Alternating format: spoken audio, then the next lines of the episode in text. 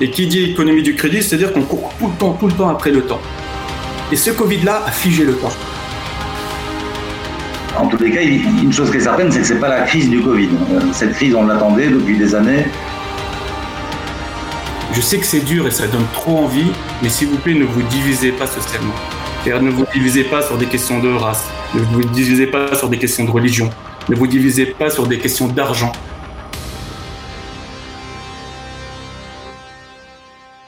Bonjour à, toutes et à tous, bienvenue dans ce nouvel épisode de La République inaltérable. Aujourd'hui, on reçoit Sébastien Gouspilou, euh, entrepreneur dans le secteur euh, de, la finance et des, bitcoins, on va dire. C'est bien ça? Bonjour Sébastien. Oui, tout à fait. Je suis le fondateur de Big Block Data Center, qui est l'entreprise de mining de bitcoin. Et Anis Lachnev qui est avec nous, ancien trader euh, à la City dans les grandes banques et aujourd'hui consultant. Bonjour Anis.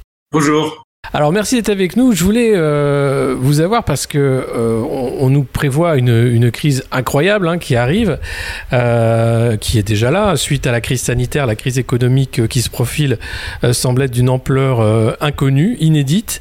Qu'est-ce que vous en pensez vous? Comment vous voyez l'avenir économique de la France et de l'Europe? À mon sens, cette crise, on est dedans depuis 2007. Hein. On commence à, à, en voir un développement euh, qui semble être impressionnant là.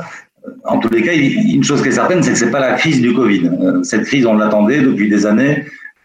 Euh, j'avais eu l'occasion d'écrire dans, les colonnes du Monde moderne que cette crise était inévitable. On se demandait pourquoi les politiques n'en parlaient pas, parce qu'il y avait quand même moyen de l'anticiper un petit peu, à mon avis, et, et, de fait d'en diminuer les effets.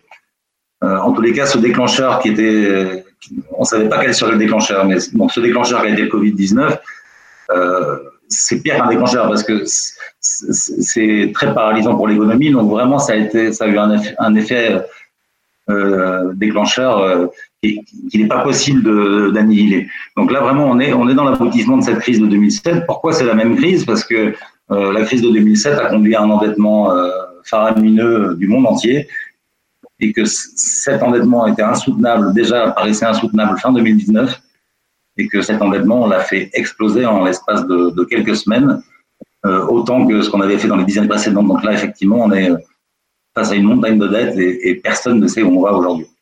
Personne, Anis, tu es d'accord avec ça? Juste pour euh, revenir un tout petit peu sur euh, la crise, Là, on s'inscrit, on s'inscrit vraiment dans un cycle de crédit. C'est ça, en fait. Pour moi, le capitalisme, c'est un cycle de crédit. Et on va dire que le, le après le reset de la deuxième guerre mondiale, on a, on a commencé avec Bretton Woods euh, en 44. Et petit à petit, on a petit à petit euh, grossi, grossi, grossi la montagne de dettes jusqu'en 2008 où jusqu'à là c'était une montagne de dettes qui était une montagne de dettes qui est liée au crédit pur euh, privé, c'est-à-dire entreprise, État, pas, privé seulement public avec l'État, mais jusqu'à là, c'était juste par le crédit ou par des obligations. Et en 2008, on était à la fin de, ce gros, gros cycle de crédit. Et c'est à ce moment-là que la bulle aurait dû exploser. Et c'est à ce moment-là qu'on aurait dû payer un peu euh, les frais. C'est-à-dire que ce qu'ont fait les banques centrales depuis 2008, c'est de euh, pousser un peu, à un peu plus tard euh, la, grosse, grosse crise. Et c'est là où on est en ce moment on est dans une situation qui est pire que 2008. Pourquoi? Parce que euh, en plus du problème financier, on a rajouté un second problème qui est un problème plutôt social. C'est-à-dire que le seul moyen qu'ils ont trouvé depuis 2008 de prolonger le jeu du capitalisme, c'est de faire de la création monétaire via les banques centrales et de l'injecter dans les marchés financiers. Et en faisant ça, ce qu'ils font, c'est qu'ils creusent les inégalités de richesse. Parce que d'un côté, on demande au peuple euh, plus d'austérité. Et c'est-à-dire, qu'est-ce que ça veut dire plus d'austérité Il y a deux moyens. Soit c'est plus d'impôts et de taxes, soit moins de services publics. Et ça, c'est ce qu'on a vécu entre 2010 et 2020. De l'autre côté, en injectant l'argent de la Banque centrale dans les marchés financiers, qu'est-ce qu'on crée? C'est l'effet ciseau, en fait. On crée que les actifs financiers et immobiliers augmentent. Et donc, c'est la seule solution qu'ils ont trouvée. Et en faisant cette solution, en fait, on a créé des bulles euh, boursière énorme qui sont prêtes à exploser à tout moment et une bulle sociale qui est prête à exploser à tout moment. Et c'est cette somme des deux bulles qui est vraiment inquiétante. Et bah, je, je rejoins Seb et je le dis souvent, le Covid, c'est la simple aiguille qui a fait péter ces deux bulles. Donc, tout ce qui se passe aux États-Unis ou ce qui se passe en Europe est un peu inquiétant. C'est-à-dire tous les mouvements qui sont en train de se créer, qu'ils soient liés à George Floyd aux États-Unis ou à Adama Traoré en, France, sont inquiétants. Pourquoi? Parce que euh, ils, peuvent être vus sur un, dans un angle social. Et je pense qu'en fait, c'est comme le Covid, c'est une simple aiguille. Il faut aller plus loin. Il faut regarder pourquoi euh, les gens exposent socialement, que ce soit avec Adama ou soit avec, les Gilets jaunes. Et pour moi, la racine est la même. C'est juste une finance folle qui crée toutes ces inégalités-là. Et c'est ça qui est très inquiétant pour moi. C'est pour ça qu'elle est euh, inédite, cette crise, c'est qu'elle est très inquiétante. Mais quand on écoute les, discours du, président, euh, on a l'impression que lui, c'est les vieilles recettes. Hein, on ne change pas, donc il va falloir travailler plus, produire plus, sans doute être payé moins, faire des efforts. Il y aura du chantage à l'emploi euh, branche par branche avec ces packs de, compétitivité. Ça veut dire davantage encore de précarité, davantage de crise sociale. Est-ce qu'il y a une façon d'en sortir ou est-ce que c'est forcément une catastrophe annoncée À mon sens, euh, en tous les cas, on n'a pas le logiciel pour en sortir aujourd'hui. On voit, bien que la sortie de crise envisagée par les gouvernements, pas que le nôtre, hein, et par l'opposition essentielle, euh, enfin en tout cas compatible avec l'économie de marché, euh, ils n'ont pas de solution. on utilise effectivement toujours les mêmes recettes. Mais là, on est en train de créer un affolement qui va rendre les crises sociales encore beaucoup plus prégnantes Là, on a une accumulation de, frustration sociale depuis dix ans qui s'exprime aujourd'hui. On, est en train de rajouter de la frustration sociale euh, en, quelques semaines, là, qui va être à peu près équivalente. On parlait de l'immobilier. Ça, c'est vraiment quelque chose qui est, très important pour nous, les Français, mais dans le monde entier, hein, de pouvoir se loger. Euh, de 2012 à 2019, avec l'augmentation de la monnaie, euh, on, a rajouté 110% de monnaie de banque centrale hein, dans, ces, dans ces sept années. Et le prix de l'immobilier en parallèle a augmenté de 54%. Et là, aujourd'hui, en l'espace de quelques semaines, on vient d'augmenter la quantité de monnaie. En tous les cas, on va l'augmenter de 70%. Hein, parce qu'on estime qu'on on, va augmenter de 10 000 milliards de dollars en tout cette année euh, le, budget des banques centrales. La base monétaire de l'eau, je parle pour le CDE. Hein. Donc dans le CDE, on avait une, une, base monétaire fin 2019 de 14 000 milliards et on va se retrouver fin 2020 à 24 000 milliards. Ça va faire augmenter les prix de l'immobilier euh, d'une manière considérable. Les gens pourront plus se loger, ça va créer des crises sociales, c'est évident. Donc, de toute façon, aujourd'hui, dès lors qu'on crée de l'argent comme ça, on compte effectivement sur les efforts du peuple pour rembourser cet argent. Donc, ça veut dire euh, le fameux travailler plus, ça veut dire quoi? Ça veut dire travailler moins cher. On va aller essayer de rechercher de la ressource dans le travail des gens, mais aussi dans leur épargne. Parce qu'il y a une chose qui est certaine, c'est qu'aujourd'hui, les 120 milliards que, les gens ont économisés pendant le confinement, euh, on, est en train de loucher dessus. Le gouvernement demande à ce qu'on le dépense. Si on ne le dépense pas, ils iront chercher hein, sur les comptes en banque. Ça, c'est le, ça, fait partie de cette loi de, de, d'aller chercher dans les comptes d'épargne euh, qui avait été votée il y a quelques années. Elle existe réellement. Ça, c'est un risque réel de dire qu'on pourra prendre à hauteur de. C'est, une loi européenne, mais ça a été euh, conforté par des lois nationales partout en Europe. Chez nous, c'est la loi Sapin 2. Donc, euh, on a toujours vu ça comme euh, non pas une menace, mais euh, un espèce de parapluie. En gros, on s'est donné le, droit de venir chercher sur vos comptes en banque tout ce qui dépasse de 100 000, au-delà de 100 000 euros, et en assurance vie, tout ce qui dépasse au-delà de 70 000 euros. Donc, c'est pas très impopulaire parce que c'est pour les riches. Donc, il n'y a pas de manifestation pour dire on est en train de prendre dans nos libertés là. On les gouvernements et, l'Europe s'est arrogé le droit de venir se servir sur l'argent des gens. Ce qui est complètement dingue. Hein, c'est révolutionnaire, ça n'est jamais arrivé dans l'histoire du monde, dans l'histoire bancaire. Mais donc depuis cette loi Sapin en France et puis depuis cette loi européenne partout en Europe, les banques ont le droit, de, enfin l'État a le droit de venir se servir sur les comptes des gens pour sauver les banques. Sauf qu'on a mis cette limite qui nous paraît, euh, enfin moi je les ai pas les 100 000 sur mon compte, donc je m'en fous un peu. Et la plupart des gens c'est pareil. Mais euh, ils trouveront rien au-delà de 100 000 parce que tous ceux qui ont de l'argent n'ont pas laissé 100 000 euros sur un compte, mais ont séparé sur plusieurs comptes. Euh, et, de toute façon, il n'y aura rien à gratter au-delà des 100 000. Donc cette limite descendra. Et les travaux de la BCE et, de l'UE depuis longtemps, c'est de faire complètement disparaître cette limite parce qu'elle n'a pas de sens. Il faudrait la faire évoluer tous les jours. On va se rendre compte qu'il n'y a pas de compte à 100 000, on va la descendre à 50 000. Il n'y a pas de compte à 50 000, on la descend à 10 000. Puis finalement, non, il vaut, mieux prendre 20% ou 30% de sur les comptes de tout le monde. Et c'est vers ça qu'on va.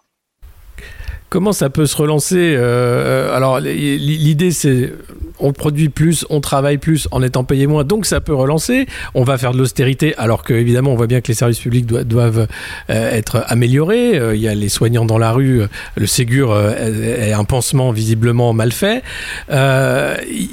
on se rend bien compte que à un moment, les deux bulles vont exploser pour de bon. Là, elles sont en, pleine euh, euh, surchauffe.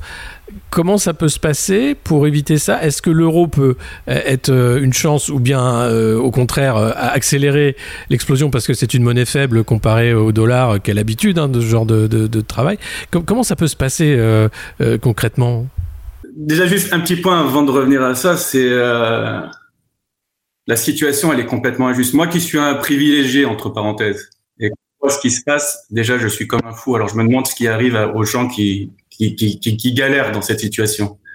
Donc, en gros, ce qui se passe, c'est que il y a, des gens à qui on demande de travailler plus, de faire des efforts. On leur demande de consommer. On est dans l'injonction, on leur parle comme si c'était des petits-enfants. De l'autre côté, les mêmes politiques, les mêmes dirigeants sont béats devant les financiers et ils osent rien dire tout ce qui est injecté dans les marchés financiers ne se fait sans contrepartie. C'est-à-dire qu'on leur demande pas, on va vous injecter 1100 milliards, on rajoute 600, ça fait 1700 milliards, qu'est-ce que vous allez faire avec? On leur demande pas. C'est-à-dire que eux, s'ils veulent faire du rachat d'actions, ils le font. C'est ce qu'ils font. S'ils veulent euh, traiter sur des dérivés, ils le font. S'ils veulent euh, spéculer sur n'importe quel produit, ils le font. Et ça, je trouve que c'est une grande, grande injustice et c'est le deux poids deux mesures. Et si on rajoute à cette justice le mensonge, un mensonge mais qui est très sournois, parce que c'est prendre vraiment les gens pour les cons. Par exemple, je te, je, te donne un exemple. Euh, J'ai écouté Macron euh, à 20h et il disait il va pas avoir d'augmentation d'impôts. Et ça, c'est un mensonge parce que premièrement, il y a déjà eu une augmentation d'impôts. C'est une CRDS, ouais. C'est ce qui s'est passé avec la CRDS, c'est qu'on l'a prolongé de 10 ans. Mais pourquoi il ne le dit pas? Parce que si on prolonge un impôt de 10 ans, ça c'est déjà une augmentation d'impôt. Bien sûr. On est là en train de jouer sur les mots et ça c'est juste insupportable. Et alors euh, par rapport à, ce qu'on peut apporter comme solution, ce qu'il faudrait et c'est un peu lié, c'est que on n'a jamais eu autant de disconnexion entre la finance et l'économie. Moi, quand j'étais trader, un jour, je devais euh, faire vraiment des grosses opérations sur Alcatel et euh, par la force des choses, je devais la vendre, je devais la vendre, je devais la vendre. Et un jour, j'ai vu une news Reuters des milliers de, d'emplois à risque chez Alcatel. Et ce jour-là, j'ai dit ah mince, en fait, ce que je fais avec mon petit doigt sur mon petit écran a un lien avec l'économie réelle et ça m'a vraiment réveillé. C'était il y a une petite dizaine d'années. J'ai dit mince. Et là, en fait, ce qu'on est en train de vivre, c'est une déconnexion totale l'économie réelle et l'économie financière. Et en gros, tout est fait, que ça soit euh, via les traités européens ou pas, pour que le canal privilégié soit le canal de la finance. C'est-à-dire qu'il y a cette idée derrière la tête des gens qui nous dirigent et des, de, des gens qui sont à la tête de la banque centrale et des banques et, de la finance, que la seule clé de distribution de l'argent qui est créé, c'est via les marchés financiers avec un seul objectif, le profit. Et que petit à petit, cet argent va aller vers les bonnes zones de profit, entre parenthèses, et il va ruisseler vers les gens. Alors qu'on voit, c'est que c'est totalement faux. Depuis qu'il y a en Europe en 2015, la croissance du crédit est quasiment nulle. Euh, et euh, l'argent reste bloqué dans les marchés financiers, c'est-à-dire qu'il sert juste à la bulle financière. Donc, euh, pour, trouver des solutions, l'idéal, ça serait de pousser vraiment à ce que tout cet argent soit investi, un, dans l'économie réelle, et donc interdire le rachat d'actions, par exemple, il y a Bernard Arnault qui via une, une, filiale avait euh, levé de l'argent, c'est-à-dire qu'il avait emprunté des milliards de cet argent qui est basé, qui est fondé sur le QI, qui vient du QI, pour racheter ses propres actions. Le QI, c'est le quantitative easing, on peut expliquer pour nos auditeurs Voilà, exactement. Le QI, c'est le quantitative easing, c'est la création monétaire par la Banque centrale qui est vendue comme euh, la grande théorie du simple C'est-à-dire que on va créer de l'argent, on va euh, permettre aux banques de d'alléger leur bilan et grâce à ça, ils vont pouvoir donner des crédits à l'économie réelle, aux petits entrepreneurs, aux petits artisans. Ça, c'est la fable qui est vendue. Parce que la réalité est tout autre. C'est que dès que cet argent est injecté dans les marchés financiers, il sert soit pour les multinationales, soit pour les milliardaires à racheter leurs propres actions. Pourquoi? Parce que le QI, l'argent de la Banque centrale, est gratuit, c'est-à-dire qu'il l'emprunte à 0%. Et contrairement à quelqu'un qui prend un crédit immobilier, il donne même pas de mensualité, il donne rien. Ils sont censés rendre l'argent à la fin. Et en même temps, eux, quand ils vont racheter les actions, vont toucher des dividendes à 3, 4%. Donc, c'est une opération en or pour eux. Et cet argent, pourtant, n'est pas censé servir à ça. Donc, il faut des lois pour interdire ce genre d'opération. Oui, mais le, le, problème, c'est pas euh, qu'aujourd'hui, ceux qui font les lois sont en fait les marionnettes de ces grands financiers Bien sûr que si, c'est même, même, plus que les marionnettes. Euh, c'est, euh, je dirais que c'est les, collaborateurs de ces grands financiers. Oui, bien sûr, c'est, c'est exactement comme ça on est d'une naïveté sans nom. Quoi. Nous, ah, on n'est pas naïf, mais, le, problème, c'est qu'on est désarmé. C'est-à-dire que quand on a. Euh, bah non, on n'est pas, désarmé parce qu'on a quand même porté à la présidence de la République euh, un ancien dirigeant associé de chez Rothschild. Euh, on n'est jamais un ancien dirigeant associé de chez Rothschild. Quand on est chez Rothschild, on est chez Rothschild. On est un Rothschild. Anis, tu, tu confirmes Quand tu es un Goldman Sachs, à moins de t'être fait virer, tu restes un Goldman Sachs. On, l'a vu avec Draghi, quoi. Oui, c'est des, des, contrats de fidélité euh, à vie. Hein, euh, c'est beaucoup plus fort l'appartenance à une grande banque que l'appartenance à un corps d'État. Ouais.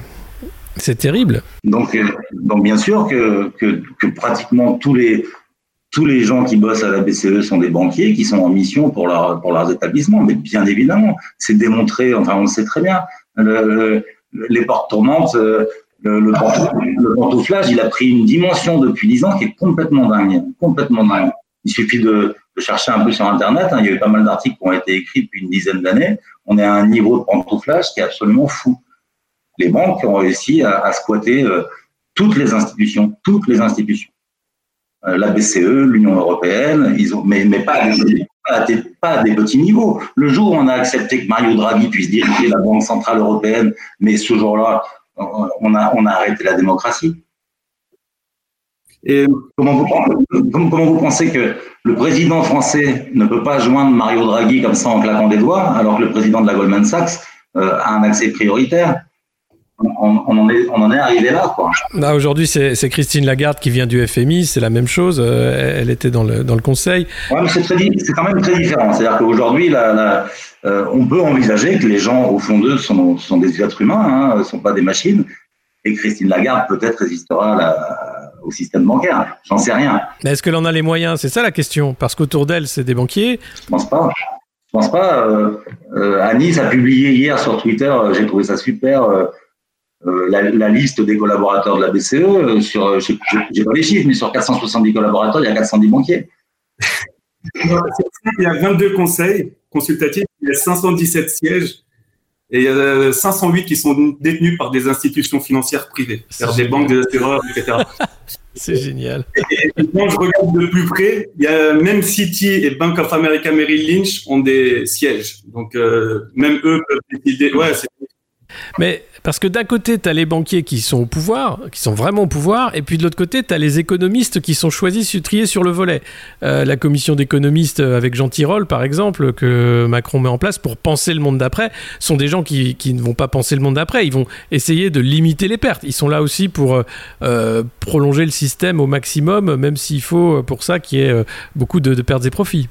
Bien sûr, même, même si entre eux, ils pensent qu'ils ont des divergences de vues, euh, ils sont dans, dans, le même conformisme économique. Pour eux, il n'y a, qu'une économie, une économie libérale basée sur, sur la création monétaire par le crédit, euh, par la dette. Et alors que c'est de là que vient toute notre problématique. Mais, mais comme tout le pouvoir est détenu par les gens que ce système sert en priorité, euh, forcément, il n'y a rien qui change. Mais cette idée de, de racheter la dette, d'en faire une dette perpétuelle, est-ce que c'est une bonne idée? Est-ce que ce serait une des solutions possibles? Ça semble indispensable. Maintenant, je ne sais pas si c'est une bonne solution. Euh, dis Alice. Alors, justement, pour revenir à ça, c'est on a l'impression qu'on peut rien faire. D'un côté, euh, il y a la BCE et plus le, système bancaire qui, c'est une sorte de chantage en fait. Ils, font du chantage à la BCE. Vous ne rachetez pas les dettes, on va exposer à la baisse. Ça, c'est le premier point. Et de l'autre côté, il y a les traités. Et les traités, on a l'impression qu'ils sont inscrits dans le marbre et qu'on peut plus les changer du tout. Alors que c'est pas vrai. Par exemple, la, le, le, le, ratio dette publique sur PIB qui était à 60%, il s'est envolé. Euh, là, on, a, on, va être plus proche des 120% en, ce qui concerne la France. La règle des 3% de déficit public, elle a sauté. Mais par contre, on peut toujours pas prêter directement aux États. Ça, les économistes euh, de salon ou les économistes de l'Élysée, ils, ils veulent pas en entendre parler.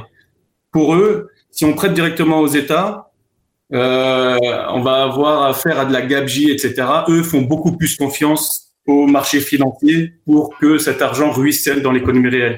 Alors qu'on voit depuis 10 ans, il y a l'inverse. C'est même pas moi qui le dis. Hein. Il y a Natixi qui l'a dit hier que, en gros, l'argent injecté va, faire augmenter les bourses entre 6 et, et un impact positif sur les bourses entre 6 et 23 Je pense que c'est plus 23% que 6% Ça, c'est Natixis. Et le pire, c'est Bank of America Merrill Lynch qui dit que l'argent injecté par la Fed représente 90% de la hausse des marchés depuis mars, depuis le plus bas. Bah, Donc, c'est Donc tout est, tout est artificiel. anticapitaliste ou quoi que ce soit. Ça vient de Bank of America et de Natixis. Et donc, on pourrait pas prêter directement aux États. Et ça, pourquoi? Parce que la finance veut, entre parenthèses, se nourrir de cet argent-là. Parce que l'argent est double. Et ça, les gens, même les hommes politiques, ne le comprennent pas. L'argent est double. Parce que comme l'argent, c'est une construction mentale et comptable, c'est un jeu d'esprit, en fait. Et double, c'est-à-dire que quand il va vers les États, via le, rachat d'obligations, etc., de la BCE, mais il va aussi dans les marchés financiers. C'est-à-dire que c'est un moite-moite entre l'État et les marchés financiers. Et c'est pour ça qu'il y a une connivence, je pense, entre eux. Alors, pour qu'il la dette perpétuelle, je, je, bon, je sais que c'est l'idée de, de la France insoumise et de Mélenchon. En fait, il faut arrêter de jouer avec les mots. Il faut juste dire, il faut subventionner les États. C'est aussi simple que ça. C'est-à-dire être franc, ne pas rentrer dans leur jeu avec leurs traités, etc. Il faut subventionner les États.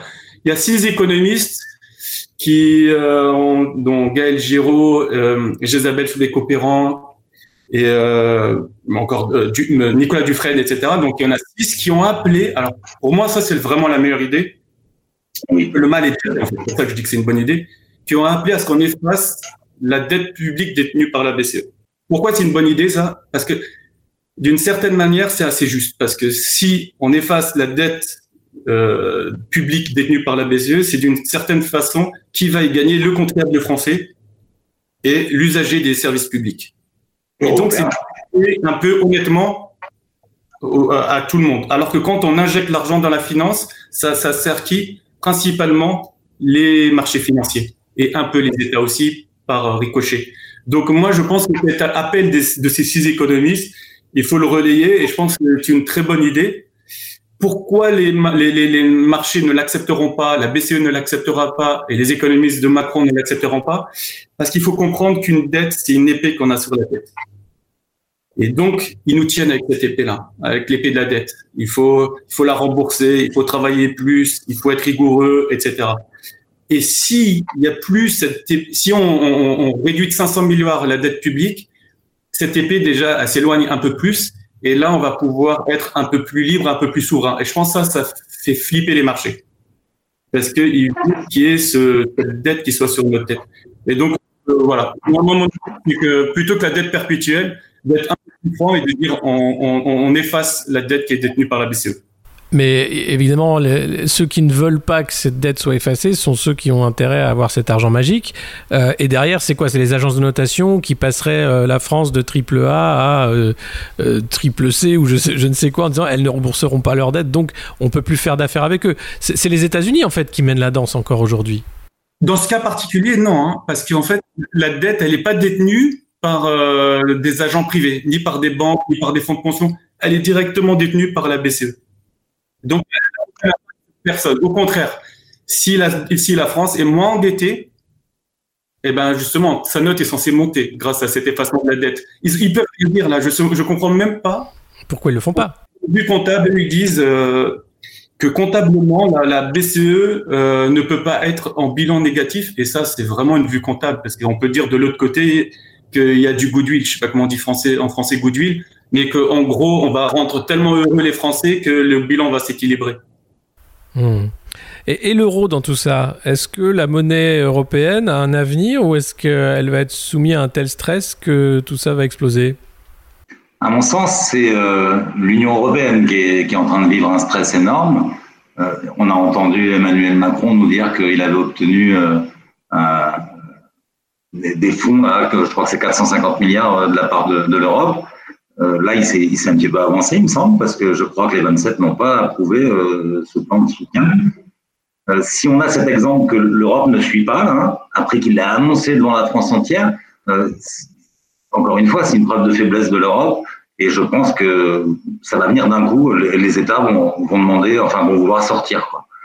Euh, il me semble que c'est un mouvement qui, qui, est en train de paraître évident dans beaucoup de pays parce qu'on se dit on est coincé par les règles européennes, on est coincé par une monnaie sur laquelle on ne peut pas agir.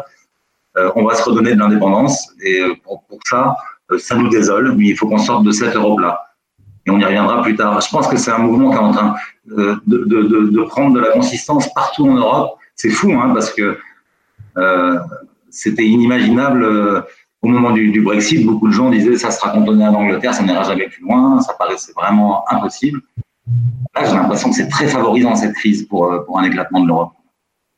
Et donc de l'euro, bien sûr. Alors avec, euh, pour l'euro, il y a deux risques il y a le, le risque, contrairement aux États-Unis, où euh, le risque vraiment qui est social là-bas, c'est les très très pauvres.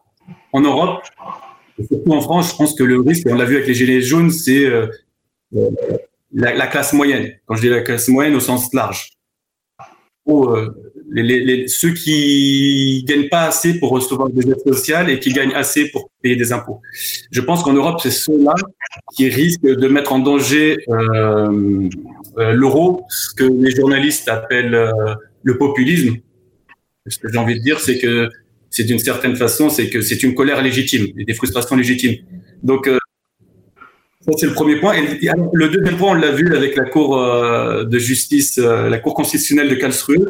C'est le, et, ça, je pense que beaucoup ne l'avaient pas vu, c'est l'angle légal. C'est-à-dire qu'il y a des Allemands qui sont un peu plus, qui ont plus d'expérience avec l'argent qu'avec les Français, on va dire. Et eux, c'est des épargnants, etc., des retraités, et qui comprennent un peu plus les mécanismes monétaires et qui ont attaqué d'un point de vue légal ce que fait la BCE. C'est-à-dire que la BCE, qu'est-ce qu'elle fait? C'est qu'en en achetant euh, des obligations, elle fait baisser les taux d'intérêt et donc tous ces retraités allemands ou ces gens assez âgés ou qui sont assez fortunés ne voient plus de rendement sans, sans les rentiers en gros. Ils veulent pas prendre de risques, ils veulent juste avoir un rendement. Et c'est plus. Et ces gens-là sont en train d'attaquer l'euro. Alors, il y, a, vraiment deux risques, en fait. Il y a le risque populiste, on peut le voir en France ou en Italie ou en Espagne, et le risque légal qui viendrait des pays du Nord.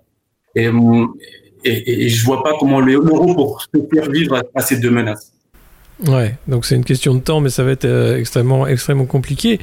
Euh, et, sur la sur la monnaie, euh, Seb, toi tu connais bien le, Bitcoin. Est-ce que ça va être euh, une possibilité, une échappatoire pour sauver ses économies, de tout passer au Bitcoin ou comment comment ça peut se passer à ce moment-là?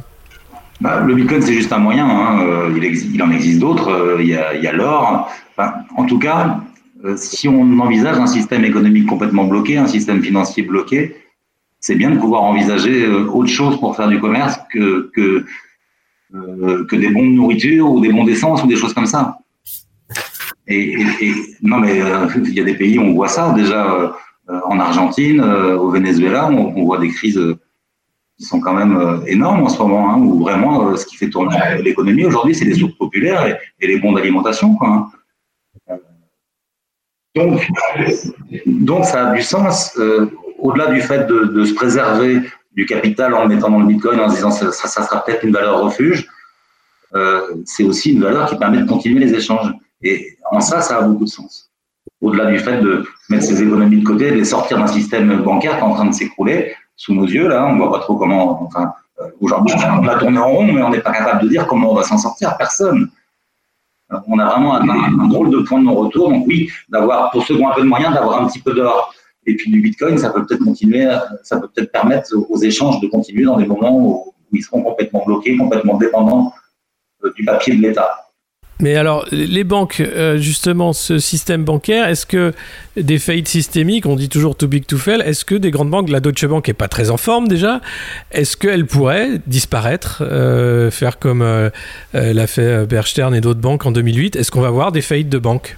Je commence parce que Anis va être sûrement plus pointu. Euh, moi, juste pour dire que l'expérience a montré que le too big to fail, c'était pas une règle, que Lehman Brothers a bien disparu, euh, et qu'aujourd'hui, oui, il y a des banques euh, dans le monde qui sont des sociétés zombies. On en parlait tout à l'heure, Anis en parlait. Il y a des sociétés industrielles qui sont des sociétés zombies, il y a des banques qui sont des sociétés zombies. La Deutsche Bank, c'est le cas. C'est une banque qui devrait avoir coulé depuis un an déjà. Donc aujourd'hui, elle est uniquement soutenue avec des, les aides publiques, c'est-à-dire avec notre argent, nos impôts. En fait, sur euh, le, public qui fait, malheureusement, moi, je pense que on ne peut pas se le permettre, ni en Europe, ni aux États-Unis. C'est que la finance est tellement imbriquée. Moi qui ai travaillé dans une banque et qui ai vu un peu les bilans de prêt, ça va dans tous les sens. Donc, euh, c'est A qui prête à B, qui a une, option face à C, qui a un Varsois face à D, etc. C'est dans tous les sens. Donc, euh, ils peuvent pas se permettre de faire faillite. Ce qu'ils peuvent faire, peut-être, c'est faire des mergers, donc des, des consolidations, c'est ça? Ouais, ouais, c'est s'acheter les uns les autres, enfin, la concentration. Voilà, ou sinon, euh, je, c'est ce qu'on voit en ce moment. Il y a une loi qui est passée il n'y a pas longtemps. C'est il peut y avoir des assouplissements sur euh, les, les, règles prudentielles, euh, tout ce qui est BAL 3, etc. En gros, avant, pour un euro détenu en capital, elle pouvait prêter 15. Maintenant, pour un euro détenu, elle va pouvoir prêter l'infini. Et donc, euh, dans ce cas-là, elles ne peuvent pas faire faillite. Ce qu'elles peuvent faire, c'est des, pertes chaque année. Donc, euh, elles, elles ont le droit de. Alors là, c'est open bar. Hein. Il n'y a, aucun, il y a pas d'austérité, il n'y a rien du tout. Mais on voit bien qu'il n'y a aucun encadrement des, des banques. C'est toute l'injustice de ce système, en gros. C'est que ces mêmes banques sont sans pitié avec les pauvres. C'est-à-dire que s'ils peuvent prendre, parce que quelqu'un a dépassé 3 euros, sont découverts, lui prennent 80 euros, il n'y a aucun souci. Donc, euh, 25% des bénéfices de 2016 étaient liés à justement à ces frais d'AGO et des frais de fonctionnement. 25% des bénéfices. Donc c'est 6 milliards. Et sur ces 6 milliards, parce que c'est des, des, des, serveurs qui envoient des emails, etc. Donc il y a 90% de bénéfices sur ces 6 milliards. De marge, bien sûr. Ça, c'est vraiment injuste. Après, pour les solutions, moi qui aime bien les modèles, etc., il y a des solutions. elles peuvent paraître simples mais euh, d'autres diront qu'elles sont utopiques. Mais il faut juste du courage politique. Une solution, par exemple, c'est que ce qu'on voit avec ce, le Covid, il l'a démontré très très bien, c'est que on est dans une économie du crédit. Et qui dit économie du crédit, c'est-à-dire qu'on court tout le temps, tout le temps après le temps. Et ce Covid-là a figé le temps. Et on, s'est tous cassé la gueule parce qu'on était dans un tapis roulant qui roulait à toute vitesse. Le Covid a dit, bah non, vous vous arrêtez, on est tous tombés.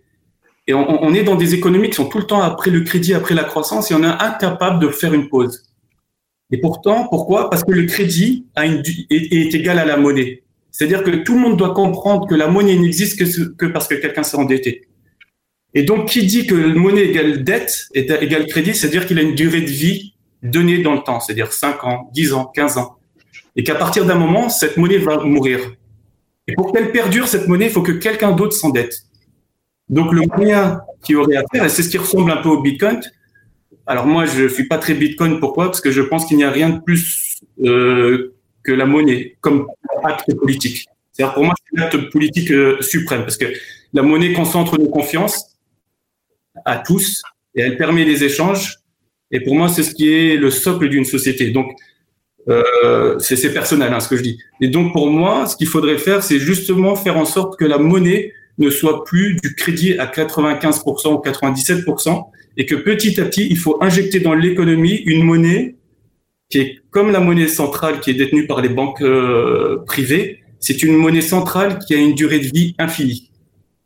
Et ça, c'est une monnaie centrale. Et c'est juste une construction d'esprit. Le problème, c'est de dire comment on va l'injecter dans la, dans la, dans l'économie réelle.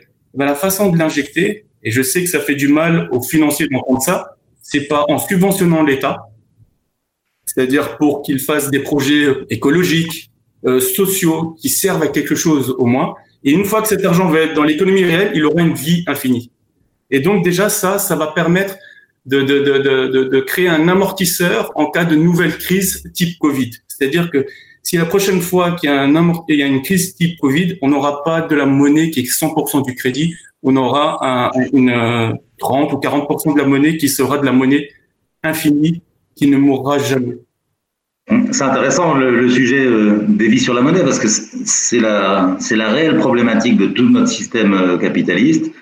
c'est pas le, système capitaliste qui est en cause. Hein. D'abord, c'est le, capitalisme de connivence, comme vous l'avez dit, Alexis, hein, qui est, qui est, dont on voit la, on espère voir la fin à cause de cette crise. Mais euh, structurellement, notre système monétaire, il peut pas faire que notre monde va, aller bien sur le long terme. C'est pas possible. Le, principe même de la monnaie dette, c'est qu'on crée de la monnaie en échange d'un crédit. Euh, le crédit, il est jamais gratuit. Même si aujourd'hui on parle de taux zéro, c'est pas pour ça qu'on va rembourser euh, ce qu'on a acheté. La banque va toujours prendre une marge. Donc, euh, si vous empruntez 100 000, dans le temps, on remboursait 200 000. Aujourd'hui, on emprunte 100 000, on rend 120 000. Il y a 20 000 euros qui, vont être, qui vont nécessiter une croissance pour pouvoir les rembourser. Toutes choses égales par ailleurs, si on ne crée pas de croissance, on peut rembourser que 100 000. On ne peut pas rembourser 120. Donc, la croissance, elle est induite dans notre système monétaire. La croissance, elle est forcée et elle est obligatoire. Et c'est ça qui nous amène dans le mur écologique aussi c'est que c'est une règle d'airain. On doit faire de la croissance. On se pose même pas la question. Vous voyez, on entend euh, aujourd'hui nos dirigeants politiques encore parler de croissance pour sortir de crise. On n'aura jamais assez de croissance pour rembourser tout ça. Surtout, euh, une croissance infinie dans un monde fini, ça fait longtemps qu'on se pose la question. Est-ce que c'est est -ce c'est tenable? Donc non, il faut revoir le système monétaire dans son ensemble. Et ça, euh, évidemment, ça ne plaît pas aux gens qui dirigent le monde aujourd'hui parce que c'est les premiers bénéficiaires de, ce système-là. Oui, il y a un angle politique, c'est euh, euh, Lordon qui l'explique très bien, c'est que s'il y a un, candidat qui émerge au premier tour, type Mélenchon ou, quiconque, les marchés, vu que c'est vont faire du chantage par les taux d'intérêt. C'est-à-dire qu'ils ont capacité à dire, ah, il va venir contre nous, on va punir la France, c'est le mur de l'argent. C'est ce qui est arrivé à, Mitterrand. Les taux d'intérêt vont monter. Et là, tout le monde va être pris. Et quelles sont les premières personnes à être prises de panique? C'est les gens qui possèdent beaucoup. Et malheureusement, ceux qui possèdent beaucoup, en général, ils possèdent aussi beaucoup de médias. Et donc, directement, le, message passe. Il y a la construction du consentement via les médias, de, ce que j'appelle les médias des milliardaires, qui fait qu'on va faire peur aux, petits volumes. C'est-à-dire, euh, le, gars, ah, ah, c'est dangereux s'il passe, regardez, les marchés financiers sont pas d'accord. Et ça, c'est parce qu'il y a une, c'est comme un chantage politique, en fait. La, dette, quoi qu'il arrive, la dette égale aliénation égale perte de liberté. C'est-à-dire que si c'est la BCE qui détient notre, dette, il y a un transfert de, de, de, la France à Francfort. C'est comme ça. On l'a vu les Grecs, vous pouvez leur en parler. Du moment qu'on est endetté, on perd sa souveraineté.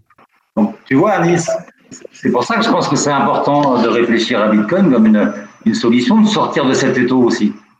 Euh, si 50% de la population mondiale demain a du Bitcoin, t'imagines le pouvoir qu'on a face, face aux banques? On peut leur dire, euh, demain on peut se passer de vous.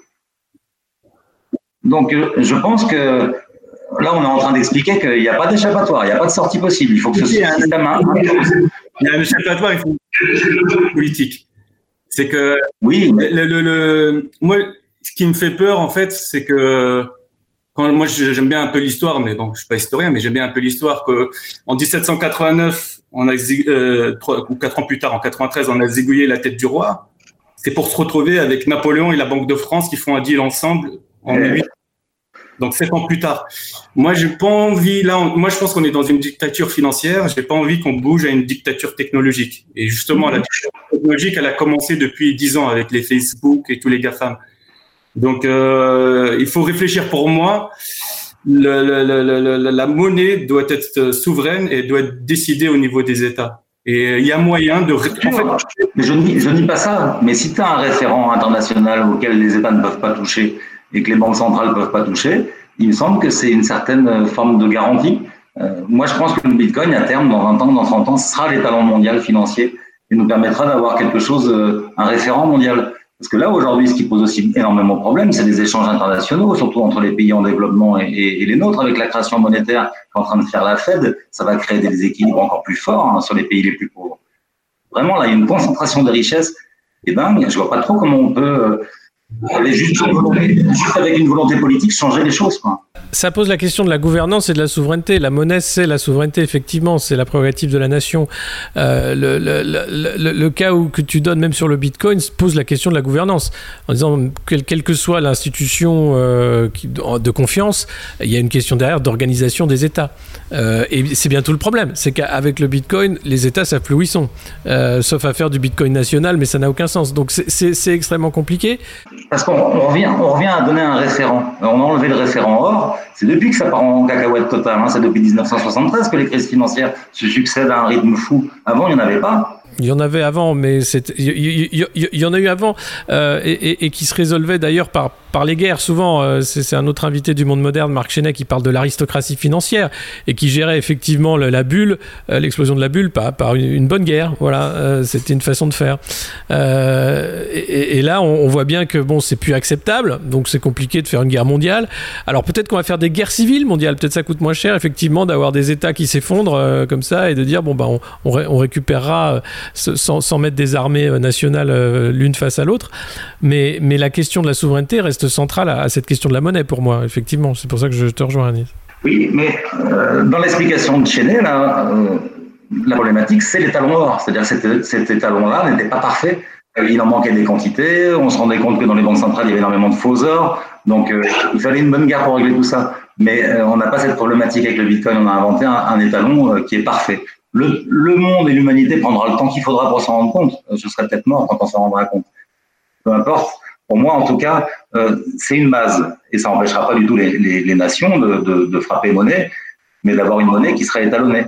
Et ça sera beaucoup plus simple pour l'économie. Enfin, c'est vraiment un sujet incroyable euh, dont on parle jamais, c'est qu'on n'a plus d'étalon monétaire international. C'est fou. Hein. on a un système monétaire qui est complètement fou, qui n'a aucune règle. C'est le dollar qui, qui vaut rien. Le dollar, c'est du papier ces dollars qu'on peut imprimer à l'infini. Donc, euh, ça, De Gaulle nous avait averti à l'époque hein, euh, que la non-convertibilité, la fin de la convertibilité du dollar entraînerait des catastrophes économiques. On en est là, on est arrivé à un monde euh, de bulles. personne ne sait comment on va sortir de, ce monde-là. Donc, ça, vraiment, c'est un problème de monnaie, c'est un problème de, l'abandon d'un étalon. Et ça crée une finance qui n'est pas apaisée, donc qui n'est pas durable, et on ne peut pas créer un monde durable dans ces conditions-là, c'est certain. Moi, j'avais assisté à une, conférence dès 2015 avec euh, Jean-Claude Trichet euh, et, l'ancien directeur du FMI, la Strauss-Kahn celui d'avant, de la Rosière. Euh, ils appelaient à ce que ce soit dans les objectifs de l'ONU qu'on réfléchisse à un nouvel étalon mondial. Et en même temps, ils concluaient en disant que ça nécessitait un, consensus mondial des États. on n'arriverait jamais à ce consensus. En fait, ils ont la solution, créer un étalon euh, avec un consensus mondial, mais ce consensus, on ne peut pas l'atteindre. Donc, en gros, on n'a pas de solution. Moi, je pense que Bitcoin apporte cette solution. Voilà, c'est mon idée. Ouais, c'est une, mais c'est une idée à, discuter qui est extrêmement importante parce que la question de la confiance est aussi au cœur de la monnaie et de l'étalon. Et donc, on, a perdu tout ça aujourd'hui. On a, on voit bien que on va rentrer dans une zone d'incertitude prolongée. Euh, malin celui qui pourra dire comment ça va se passer. Euh, la, question vraiment qui se pose, c'est est-ce que les, les mesures d'urgence qui sont prises aujourd'hui vont suffire? Visiblement non. On vient d'y répondre. Hein. Ça va être un, un pis-aller même parfois pour euh, agrandir et la bulle financière et la bulle sociale. Euh, est-ce que euh, vous avez des, conseils pour les gens qui nous écoutent euh, Qu'est-ce qu'il faut faire pour éviter le pire, personnellement, vu que la catastrophe est annoncée? Il faut regarder un peu ce que font les riches actuellement, parce que bah, ceux qui nous gouvernent, ils ont déjà, ils ont déjà leur place de réservée dans les canaux de sauvetage. Hein. mais sérieusement, sérieusement, ils se sont préparés à une crise écologique, à une crise de réchauffement climatique, et là, ils se sont préparés aussi à une crise financière, donc ils ont des plans B. ça c'est sûr. Donc euh, aujourd'hui, pour le, Pékin moyen comme nous, euh, bah oui, il faut essayer de mettre un peu d'argent de, côté qui ne serait pas de l'argent. Donc ça peut être de l'or, ça peut être des métaux précieux, l'immobilier, même si moi je pense que euh, l'immobilier c'est un peu dangereux c'est une bulle comme les autres. De l'art, j'en sais rien moi, hein. mais en tout cas, il ne faut pas laisser tout son argent à la banque. Bah, mon conseil, moi, il n'est pas financier, il est plutôt social c'est que bah, toutes les crises, en fait, tous les cycles capitalistes, ils sont les mêmes. Ils se terminent tous très très mal, ils se terminent tous dans le sang. À la fin, c'est les petits qui se battent avec les petits. C'est-à-dire Exactement. Que ce soit en, en, 14 ou en 39, on a fait monter les nationalismes et c'est le, le, petit étalement qui s'est battu avec le petit français. À la fin, ils ne savaient même pas pourquoi ils se tapaient dessus, mais ils se sont tapés dessus. Et, et, les journaux de l'époque, etc., qui ont monté tout en épingle pour que ça se termine comme ça. Pourquoi le capitalisme a besoin de ce, qu'ils appellent le reset, c'est-à-dire une remise à zéro? C'est que le cycle usuraire, c'est-à-dire le cycle de crédit avec intérêt, et au début du cycle, il est sympathique. C'est-à-dire que on n'a pas encore atteint euh, la grosse grosse boule de neige. C'est-à-dire on n'a pas encore atteint ce qu'on appelle mathématiquement la convexité. C'est-à-dire que c'est encore sympathique au début. Mais donc je pense que c'est ce qu'ils attendent. Alors le conseil que je donne, je sais que c'est dur et ça donne trop envie, mais s'il vous plaît, ne vous divisez pas socialement. Ne vous divisez pas sur des questions de race, ne vous divisez pas sur des questions de religion, ne vous divisez pas sur des questions d'argent. Ils vont faire tout, tout, tout pour vous diviser sur ça. Ne, ne le faites pas. Je sais que c'est tentant. Il faut juste rester dans un cadre républicain et à chaque fois voir où est-ce que la, la justice et le droit. Et c'est tout. Ni plus ni moins. Et moi, je suis très inquiet par tous ces débats. Et pourtant, je suis issu euh, de parents qui sont issus de l'immigration. Je suis né en France. Mais, je ne rentre pas dans ce jeu et je ne rentrerai jamais. Pourquoi? Parce que ça sert l'ennemi. Et qu'en gros, moi, je ne fais pas de différence entre euh, mon cousin qui est ouvrier ou le gars qui est dans le Nord et qui vote Front National. Même qui vote Front National, je fais pas de différence entre les deux. Pour moi, les deux sont des victimes du système. Et pour moi, euh, même s'il y en a un qui m'aime un peu plus que l'autre, je m'en fous. Je me battrai pour les deux. Et il faut pas rentrer dans ce jeu-là. Et c'est c'est le mais, mais je pense que c'est peine perdue. Je sais qu'à la fin, ça va, je sais comment ça se termine. Si on change pas de système, à la fin, on va se, se, se taper dessus. Et ça va terminer dans le sang. Voilà, c'est Il n'est pas financier, il est social. Là-dessus, je suis, euh, je suis 100% d'accord. Hein, effectivement, on est en train de s'opposer entre nous. Euh, les 99%, on trouve toujours un moyen de se taper entre nous et, c'est génial pour les dirigeants parce que pendant ce temps-là, notre attention n'est pas concentrée sur les, vrais responsables de l'État dans lequel on est. Donc évidemment, il ne faut pas se diviser ni au niveau racial ni au niveau social. Il ne faut pas dire les, les, profs sont des feignants, ils ne rentrent pas à l'école. C'est vraiment, on nous tend des pièges et puis on y va les deux pieds dedans. C'est désolant. Donc effectivement, il ne faut pas qu'il y ait un affrontement social. On va vers ça, c'est sûr. Et s'il y a un message qu'on doit passer, il est là. Hein. Il est arrêté de vous chercher des poux dans la tête. Celui qui gagne 2000 euros trouve que celui qui gagne 3000 gagne trop. Euh, les gens s'en foutent, quoi. il faut vraiment pas qu'on se pose. Il y a, il y a une petite clique, mondiale qui représente 0,1%, euh, qui s'entend très bien. Ils n'ont pas besoin de faire partie d'un club. Euh, ils ont exactement le même propos. Et, euh, et ils, se régalent de nous voir nous opposer, hein, les prolos. Donc, euh, effectivement, quand je dis les c'est pas que les gens vraiment au SMIC. Euh, un, cadre, un cadre bancaire aujourd'hui, euh, il ne profite pas de, cette création de richesse. Par là, un petit cadre bancaire en agence. Hein. Oui, non, lui va être viré d'ailleurs, parce que l'algorithme va faire qu'il va très vite perdre son, son métier. Mais bon, ben, alors le message est simple, on parle des, très très riches du 1% et du 0,1%, euh, les, les, oligarques euh, propriétaires d'à peu près tout et qui, ont des intérêts communs. Euh, merci beaucoup Anis et, et, Seb pour ce, ce, podcast éclairant sur ce qui nous attend, un peu, un peu plombant, mais on va partir avec un message d'optimisme, il faut rester groupé, bien sûr, il faut regarder au-delà des barrières de CRS, et puis il faut quand même se dire, il y a, y a des élections qui arrivent, on peut peut-être prendre le pouvoir et, éviter que la finance ne règle nos vies. Euh, merci beaucoup. On, se reparlera bien sûr euh, ici au Monde Moderne. On fera d'autres émissions avec vous. J'espère euh, vous voir en plateau aussi quand on sera déconfiné, faire des, belles choses. en tout cas, merci, merci beaucoup et, à très bientôt. Merci à vous, Alexis. Merci, à bientôt. Top.